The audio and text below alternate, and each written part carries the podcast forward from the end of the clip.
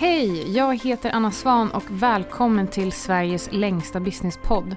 Idag spelar vi in live på Comfort Hotel Kista där jag tillsammans med några otroligt häftiga entreprenörer och innovatörer kommer att diskutera allt mellan integration, innovation och tech. I det här avsnittet kommer jag att intervjua Mia Kleregård, VD på Plantagon Production Sweden AB. Så Plantagon är alltså ett företag med fokus på att lösa den globala utmaningen inom matsäkerhet. Just Plantagon Production Sweden AB har som mål att odla och producera mat i de svenska städerna på ett hållbart sätt. Vad kul att se dig här i eh, Comfort Hotels Kistas lilla poddstudio. Ja men tackar, tackar. Så från ett, eh, från ett fastighetsbolag då till ett bolag som bygger självförsörjande fastigheter. Mm.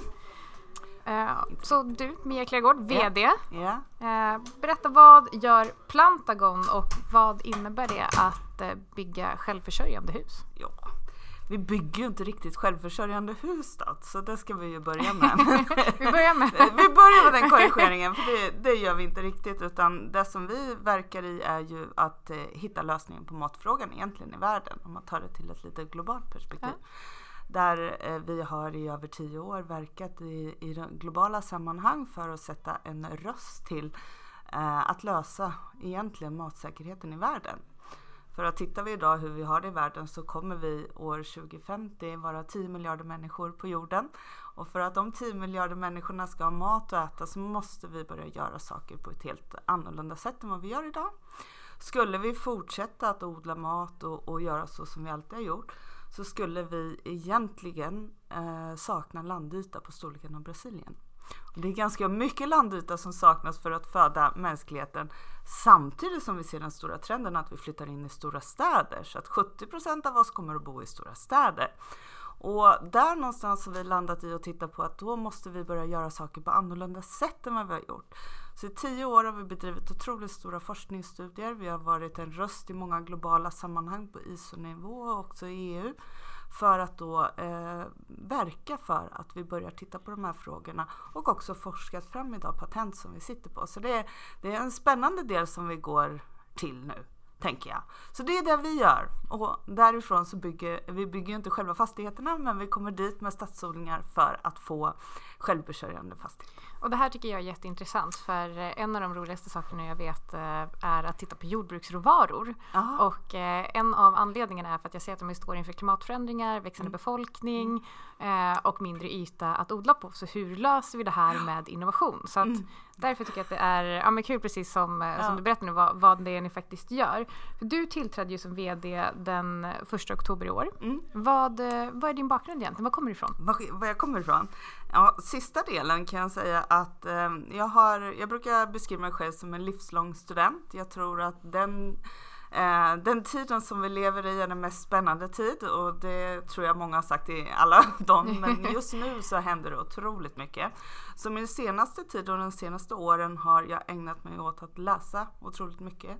Jag har också varit iväg en sväng och studerat på Singularity University för att förstå sammanhangen i den tiden vi lever med den tekniska utveckling men också de globala utmaningarna vi står inför. Så den sista tiden har jag verkat i, eh, i FN i många sammanhang inom ledarskap och innovation som är mycket de spetsämnena och mitt engagemang och passion ligger i. Eh, men också när jag eh, kom hem från Singularity University så var jag väldigt mån om att hitta ett företag som stod för rätt värderingar och rätt värdegrund utifrån mänsklighet. Men också att hitta ett företag som jobbade med att lösa någon av de globala utmaningarna. Och då fastnade jag ganska starkt för Plantagon som idag är, är just insikta på det och kan känna att mitt ledarskap, min energi och min passion bidrar till att skapa en bättre värld. Det, och just det, jag fastnar också för att du säger Singularity University. Jag tycker att singulariteten är extremt spännande. eh, så kul att träffa någon, någon likasinnad. Eh, men, eh, men Plantagon har ju alltså en av världens första stadsodlingar där odlingen är integrerad i fastigheten. Berätta om det, hur funkar det? Vad Ja. är det för någonting? Vad är det? Det är jättespännande. Idag så, och, och, idag så har vi Idénskrapan, en ganska känd fastighet eh, i Stockholm, i centrala Stockholm. Tre våningar under jord så har vi integrerat en stadsodling och det är gamla tidningsarkivet Idénskrapan. Eh, och det är ju en rolig aspekt i sig för att i och med att vi går eh, in i ett digita digitaliserat samhälle, vi ser också en jätteförändring i infrastruktur idag i våra städer, så kan vi också se att det skapas ytor. Och det här var en sån yta som skapades i fastigheten i och med att man digitaliserade sättet att göra tidningar på. Så då var det en tom yta där och då sa vi, men låt oss göra en, en stadsodling i den. Så på 400 kvadrat golvyta har vi idag 600 kvadratmeter odling i och med att vi odlar vertikalt. Och här kommer vi eh, att eh, skörda 14 ton grödor per år, vilket är helt fantastiskt. Och hur, hur, många, hur, hur många kan få mat på 14 ton? Ja, det, jag förstår att det är svårt för Det var en fantastisk matematisk uträkning. Ja. Den behöver jag lite tid till. Nyfiken. Men, Okej, vi lämnar du, den. Ja. Du, du kan eh, producerar otroligt mycket mat. Ja, och jag säger att, att producera mat på det här sättet kommer inte att lösa den globala utmaningen inom matsäkerhet. Men det kan vara den som är komplementet som gör att vi klarar att överleva. Absolut. För att odlingen där nere är ju helt integrerad i fastigheten och hur tänker man då? Och om man ska förklara det på ett enkelt sätt så tre våningar under jord så är vi tvungna att ha en belysning i och med att solen inte skiner där inne och då har vi en artificiell belysning, det vill säga LED-lampor. Den har vi vattenkylning på så att vattnet som kommer in till lamporna är 9 grader och när det har gått igenom belysningen så kommer det ut 23 grader. Och då tar fastigheten och för ner den överskottsvärmen ner i bergvärmen och borrhålen. Och har den där tills att man behöver ha värme i fastigheten och då plockar man upp den värmen. Så på att göra ett sånt energistruktur så genererar, genererar Så det är som ett litet ek ekosystem ja, i fastigheten? och inte nog med det för plantorna som växer i stadsodlingen, de behöver ju koldioxid.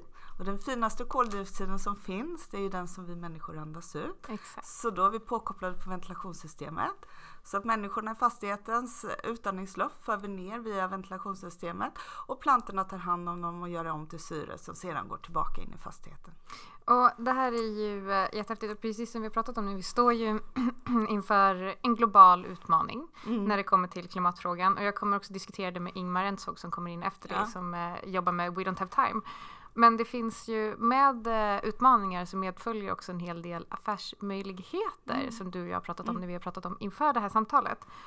Och eh, berätta om, eh, om de här möjligheterna. Nej men jag skulle säga, och det, det kommer mycket med det, eh, tittar du på FN och FN estimerar idag Alltså affärsmöjligheterna med de globala hållbarhetsmålen som är satta till 2030. Det är 17 hållbarhetsmål som eh, världens länder ska uppnå. 2030, det är inte så långt kvar dit. Så det behövs läggas ganska mycket pengar och investeringar i att lösa de globala hållbarhetsmålen. FN estimerar den affärsmöjligheten att vara värd eh, vad heter det, 13 triljoner dollar. Det är sjukt mycket pengar. Ja, så att börjar vi att rikta våra affärsverksamheter mot att lösa de globala utmaningarna så brukar jag säga att det är världens största utmaning. Så ju fler företag idag som redan nu identifierar hur bidrar vi till att lösa de globala utmaningarna och kan tydliggöra det kommer att kunna se dels större investeringar för också gröna investeringar och det går i alla branscher skulle jag vilja säga. Ja, man brukar tala om att det finns en eh, stark korrelation mellan mm. hållbara bolag och hög riskjusterad avkastning. Ja. Precis, så jag tror också att eh, det innebär egentligen att ta en risk att inte lägga sina pengar på den här typen av projekt och bolag. Jag tror, ja, och den kommer bli tydligare och tydligare. Och sedan så ser vi att konsumenterna är de i slutändan som väljer hur världen ser ut. För det är mm. var du och jag lägger våra pengar varje dag som är den stora eh, nyckeln. Och det är ju där så mycket som vi, är där vi gör. Vi verkar för att också bilda människorna runt omkring oss. För att förstår jag varför jag ska välja en annan gröda eller en annan matprodukt så kommer jag att göra det successivt. Då kan vi också se att investeringarna kommer in, prisbilden håller, så kommer vi att successivt se den förändringen komma betydligt fortare än vi anar. Och det är jätteintressant att du säger att, den här, att, um, att det är konsumenten som faktiskt väljer. Mm. Och tidigare, innan vi uh, levde i den här typen av informationssamhälle som vi gör idag, så var det också bolagen som, som, som egentligen talade om för människorna, det här ska ni köpa, det här ska ni konsumera. Mm. Men idag är det väldigt lätt att titta upp, till exempel man kan se Eh, det var väldigt lätt att ta reda på eh, H&M's eh, etikproblem i deras fabriker Mm. till exempel. Och då väljer folk att inte handla kläder där. Mm. Så det går liksom inte att dölja sig. Ja men precis, så transparens blir viktigare och viktigare. Eh, och det är precis som du säger, det är klart att det är ingen som kommer välja ett dåligt alternativ för sig, sina barn och miljön om det finns lika bra alternativ som faktiskt gör något gott istället. Så nej men jag är verkligen helt med dig här. Men hur ska vi, hur ska vi kunna vända den här problematiken till eh, innovativt eh, företagande? Men det är, det, alltså hela innovativt företagande är ju mycket att fokusera kring att lösa en problemställning skulle jag vilja säga. Det är där man går. Men för att kunna göra alla de delarna så krävs också otroligt mycket ledarskap. För det är en sak att, ha, att liksom styra dit, det är en sak att räcka upp handen, ta första steget, vara den som leder den utvecklingen. Eh, vi ser idag en otrolig innovationstakt som också kommer att öka. Men vi har också en väldigt stor industri, vi har, en, en vi har en, en, ett arbetsliv som har verkat på ett visst sätt i väldigt, väldigt många år. Och jag skulle säga för att komma till the tipping point, att verkligen se den stora förändringen, så behöver våra idag största bolag också göra förändringen. Och när vi börjar se att de också börjar göra så, jag säger inte att de inte gör det idag, men vi behöver de riktigt stora speldragen. Som går i bräschen, absolut. Ja, som det går i bräschen. Mm. Och då krävs det ett modigt ledarskap och det krävs att ledare har mod att ställa sig upp och säga att nu ska vi göra så här. Precis, för det var faktiskt det jag tänkte fråga nu, hur framtidens ledarskap behöver formas och utvecklas för att hänga med. Men det är ju just den här att, att våga ta, för nu handlar det faktiskt om att våga ta en hel del risker för Mm. att inte liksom släpa efter. Ja, och då måste du våga gå på, på okänd mark. Och jag tror att den största, eh, största nyckeln i framtidens ledarskap är att våga eh, Egentligen att våga inte kunna och att våga lära om och att våga säga att jag inte vet. För att lite som vi har byggt vårt samhälle på idag är ju att vi, vi har kunnat, vi har läst, vi vet vad vi gör. Men i den takten och innovationstempot och den teknologiska utveckling som vi går i så har vi inte chans att hänga med överallt. Så att ledarna framgent måste vara nyfikna, modiga, kreativa, inkluderande. Att verkligen ta människor runt dig. Det är de som kan bäst. Du kommer inte kanske, eh, kunna leda där kunskap är makt framgent. Och det är en annan typ av ledare, jag ska inte säga en annan typ, men en tydligare del av ledarskapet som kommer. Eh, där medmänsklighet också kommer vara en stor del av det som vi ser. Så framtidens ledare måste inse att eh, deras egna perspektiv är alldeles för litet och därmed så kan de inte fatta alla beslut själva utan de måste faktiskt lyssna in medarbetare och andra. Lite så omvänt mentorskap kanske. Jag Ja. tror att millennials har nog, även om millennials har supermycket att lära av liksom en äldre generation så är det nog också tvärtom. Ja, och där tror jag att vi behöver visa en otroligt mer öppenhet och också respekt. Ehm, jag brukar säga att vi kommer alla från olika horisonter och vi har alla någonting att bidra med. Men att verkligen våga öppna upp till de samtalen och ta in det som du hör i de samtalen för att sedan skapa dynamiska resultat. Det är nyckeln framgent. Och att leda en sån verksamhet det kräver ju eh, mycket mer kan man säga än, än att bara diktera och ta, tala om för människor vad de ska göra. Men det är också då du skapar det engagemanget och den delaktigheten som du vill ha för att sedan till exempel öka både, både värde på företag men också kundvärde. Så att alla de delarna kommer att vara. Och lite där du också var inne på när du sa med, med informationssamhället som vi lever i och där social media är liksom öppet och ute för alla och där vi idag kommunicerar om allting så är det ännu viktigare att ha det etiska ramverket, grunden i företaget och att verkligen alla medarbetare om man pratar eh, företagsmässigt är en varumärkesambassadör. Absolut. Eh, så, och, och det kommer ju, det ställer högre krav på ledarskapet. Ja, för nu är det inte längre så att man arbetar för ett företag, stämplar in det där 8 till 5 och sen går hem. Nej. Utan man lever ju och andas den position man har. Eh, och jag tror att det kommer också vara extremt avgörande. Jag tror också att det är därför så många, framförallt min generation, väljer att kanske gå över på konsultbasis. Mm. För att då får man välja själv vad man ska jobba med och på vilka villkor. Eh, men vi var inne på, vi var inne och touchade på det här lite innan. Men tror du att innovation idag drivs på ytterligare just på grund av att vi faktiskt har bråttom? Eh, jag, Jag tänker bråttom liksom, eh, med de här globala mat- ut- utmaningar som vi har. Ja, däremot så tror jag att vi har pratat så mycket om våra globala utmaningar och målat dem så drastiskt och det är domedagsfejd och Att det de är har blivit väldigt normaliserande. Och, så det är ingen som tar det på allvar nej, kanske? det, det, utifrån min personliga Ja, åsikt förstår. så Ja. tror jag att, och, och där skulle jag vilja vända och det är lite det som jag är ute och föreläser om är ju att det är framtidens största möjlighet. Ja. Det är ju som, så kan vi få en positiv kraft, en positiv energi med att lösa de globala utmaningarna så tror jag att vi skulle öka upp tempot. För att det är de största affärs, eh, liksom, möjligheterna som ligger där. Ja, men go after them and get them och liksom gör skillnad samtidigt så får du både människorna med dig men också kunderna och alla. För att det, eh, vi pratar om hållbarhet mycket idag och CSR-frågor och jag brukar säga, pratar vi fortfarande om en CSR-strategi i företaget, då har vi inte riktigt förstått. För CSR-strategi och hållbarhet, det är liksom bas. Det är grunden framöver. Vi kommer liksom inte ens att tänka på det. Utan det kommer vara en självklarhet för dig och mig som kund. Men då kanske det faktiskt istället drivs av att eh, vi ser den här starka korrelationen mellan eh, hållbara bolag och hög riskjusterad avkastning. För då kommer bolagen gå efter pengarna och så råkar pengarna finnas där det är grönt. Precis så. Precis så. Men eh, ja, så då har det inte så mycket att göra med att, eh, att vi har bråttom utan, utan att vi är giriga kanske. Ja, eller hur? Det kan man ju också välja det till. Vi, Nej, jag skojar.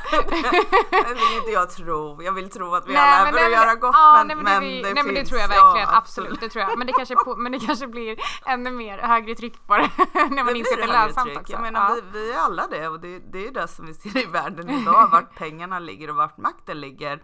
Och det är också det om du tittar, jag har ju ett stort intresse inom rymdteknologi också. Eh, och, och då kan man ju fråga varför har du det? Varför är du där ute och vad tittar du på då? Men det är ju också det att vi har i så många år lagt så mycket pengar på rymden Mm. och forska ut i rymden och, och det. Vi har idag våra största entreprenörer om du tittar eh, världsentreprenörer tittar Typ på Elon Musk. Ja, Elon Musk, Jeff Bezos, Richard Branson, det är liksom de främsta idag skulle Mm. jag säga i världen, tre techentreprenörer. Varför alla de tre startar rymdföretag? Ja, nej, Ja. exakt. Och ja, då men, börjar eh, man ja. forska och titta på det. Men det man väldigt snabbt kommer till, fram till i de delarna är ju att vi lägger otroligt mycket pengar idag till rymdforskning. Den främsta rymdforskningen, vart går den? Den går till militär och till försvar. Mm. Och då säger jag, tänk vision, mission.